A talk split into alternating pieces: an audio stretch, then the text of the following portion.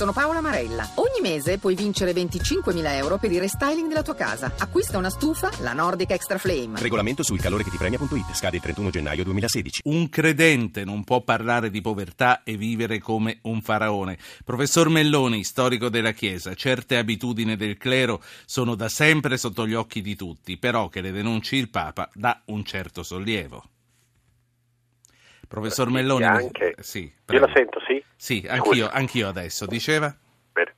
No, dicevo, dà un certo sollievo e da un certo sollievo anche il fatto che queste parole il Papa le abbia dette prima di questi ultimi traffici di carte rubate, di stampe di carte rubate, riprendendo delle cose che in parte aveva anche già detto l'anno scorso, degli auguri alla Curia Romana, quando parlò di 15 piaghe della vita ecclesiastica e in modo particolare quella curiale, delle quali c'erano ancora i soldi, gli affari e le cordate. Per questi giorni quel che abbiamo visto è stato un po' il tentativo di far passare il Papa come una specie di poverino, tanto buono, che però non si rende conto della portata dei problemi che lo sovrastano, mentre invece mi sembra ancora una volta lui dimostra che il suo intuito evangelico e la sua nettezza spirituale sono la risposta giusta e la più esatta a quelle che sono le crisi che la Chiesa si trova ad affrontare anche in questo momento e che riguardano appunto la stonata discrasia fra quello che è l'annuncio evangelico e lo stile di vita delle persone. Sì. Lei ritiene che il Papa sia sotto attacco? No, io credo che l'attacco sia quello di mettere insieme episodi eterogenei e farli apparire come le prove che quest'uomo non si rende ben conto delle questioni che lo sovrastano. Credo che l'attacco sia questo, il tentativo un po' malizioso di dannellare episodi molto diversi fra di loro e far apparire questo come una prova della sua minorità rispetto a quello che il ruolo richiede, mentre invece mi sembra che siamo esattamente al punto contrario, cioè Francesco ha trovato una Chiesa molto malata, molto gravemente malata, e la cura che lui propone non è una cura di potere, ma è una cura che parte dalla convinzione che la sua testimonianza personale e il richiamo alla testimonianza personale che tante persone danno con una generosità infinita nel cattolicesimo sia la risposta corretta a delle generazioni che ci sono state, ci sono e probabilmente ci saranno ancora. Professore, fu lo stato di salute della Chiesa, che lei ha definito molto malata, a indurre il precedente Papa a cambiare il medico?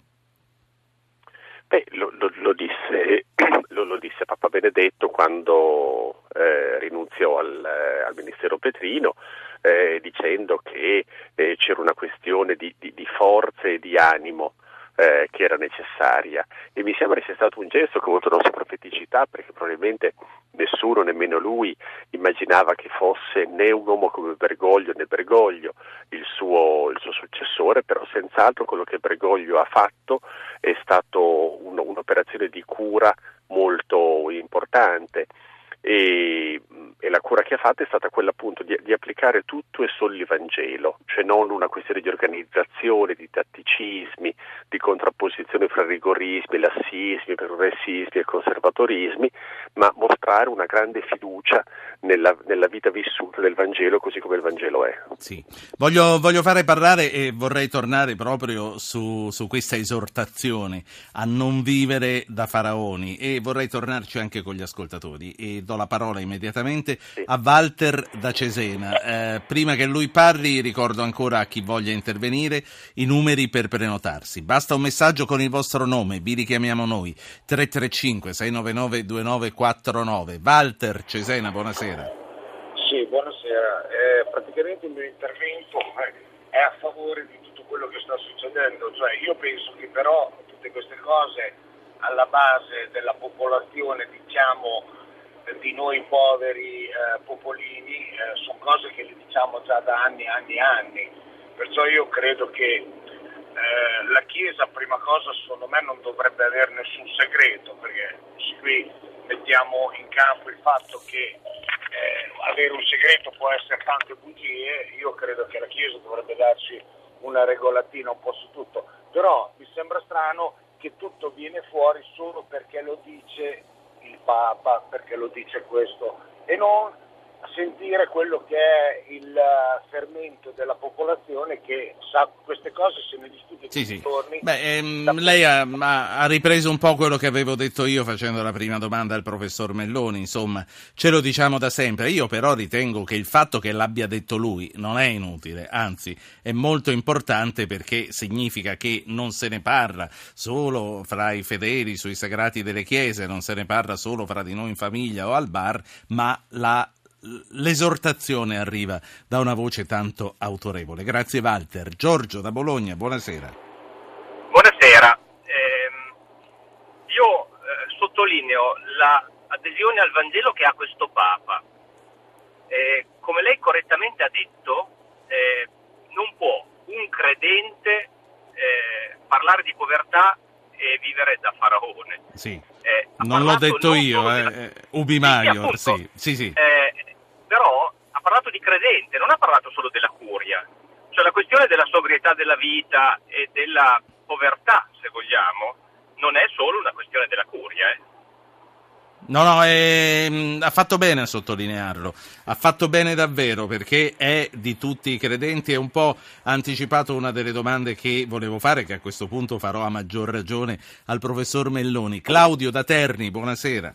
Buonasera, ecco, io volevo fare questo intervento, volevo dire questo, in questo ultimo scandalo purtroppo che c'è stato in Vaticano, si è vista la figura dell'unica donna laica coinvolta in una commissione importante, che in realtà poi è stata coinvolta in questo scandalo che è accaduto, anche con un arresto, diciamo. Quello che vorrei chiedere al professor Melloni: professore, non è il caso che la Chiesa, piuttosto che pensare solo ad aprire ai laici, comincia ad aprire anche ai profeti? Perché forse tutto quello che è successo è perché oggi la Chiesa si fonda sugli apostoli, ma il ruolo dei profeti, del profetismo, è messo un pochino da parte. Cioè, quando ci sono fenomeni come quelli Medjugorje, vengono esaminati per tempi interminabili, e invece non si ascolta più quello che lo Spirito dice oggi alla Chiesa. Grazie, aspetto la sua risposta. Grazie a lei, Claudio. Professor Melloni, tocca a lei a questo punto. Dunque, ricordava giustamente uno degli ascoltatori che il richiamo del Papa è tutt'altro che un richiamo limitato alla sua corte. Evidente che nell'ambiente più stretto attorno al Papa, del centro del governo ecclesiastico, certi fenomeni possono essere più concentrati, dunque più visibili, però è giustissimo. La cosa che rende così scomodo, diciamo così, il modo di porsi di Francesco è esattamente questo, che non ha una logica di schieramento, di base contro vertice o di vessel di questo genere, ma è un modo di affrontare la questione a tutto tondo, e quindi porla a tutti i preti, a tutti i cristiani, perché indubbiamente è vero che anche nel modo stesso di praticare opere lodevolissime come sono le opere di carità ci possono essere delle forme, quello che ho chiamato oggi in maniera molto dura, di faraonismo, che ci sono state. Basta ricordare le cose che l'Italia ha visto all'ospedale San Raffaele non tanti anni fa. Sulla questione delle voci profetiche, a ciascuno il suo. Nella Chiesa latina c'è una dimensione, una responsabilità che è quella propria dell'autorità. Questo non esaurisce certo tutte le voci della Chiesa, sarebbe grave che lo facesse, però lì c'è un dovere di iniziare il colloquio, di aprire il dialogo che va preso sul serio. Su questo l'appuntamento di Firenze della settimana prossima, il convegno della Chiesa italiana, che dovrebbe aprire, far vedere anche fino in che misura il Papa vuole che la Chiesa italiana si metta in uno stato sinodale, rappresenta senz'altro un passo importante. Perché, per tornare anche a quello che diceva Giorgio, testimoni di povertà, quali sono stati anche nella storia degli anni più recenti i grandi uomini che, pure potendo, hanno rinunciato alla tentazione dell'agio e della ricchezza materiale? Ma i più grandi sono quelli che non conosciamo. Quelli che hanno fatto una vita austera, una vita di dedizione e di gioiosa povertà senza farne un mestiere.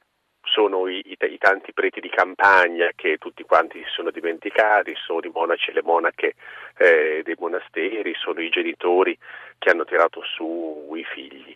E poi ci sono tanti casi invece che sono diventati anche degli esempi importanti. Io penso a un uomo come Monsignor Di Liegro, a Roma, che senz'altro è stato un uomo che ha dato una testimonianza molto forte, molto netta. Don Tonino Bello, per fare un caso del Mezzogiorno italiano, molto limpido e luminoso di vita cristiana, e tanti anche vescovi che pur appunto avendo una responsabilità alta nel ministero sono stati degli esempi, perché credo che la cosa importante e la cosa difficile in queste circostanze sia quella di non usare mai una verità in sottrazione all'altra. Cioè è vero che nella Chiesa, anche nella Chiesa cattolica, esiste una testimonianza molto forte di sanità, di santità, che non va mai sottratta però al marciume che ci può essere, e al tempo stesso il marciume non va usato per nascondere la santità che c'è. Professore, io qui mi fermo, la ringrazio per aver aperto questa sera con i suoi commenti la questione che continuerà anche dopo con i nostri ascoltatori. Grazie ad Alberto Melloni, storico della Chiesa, per essere intervenuto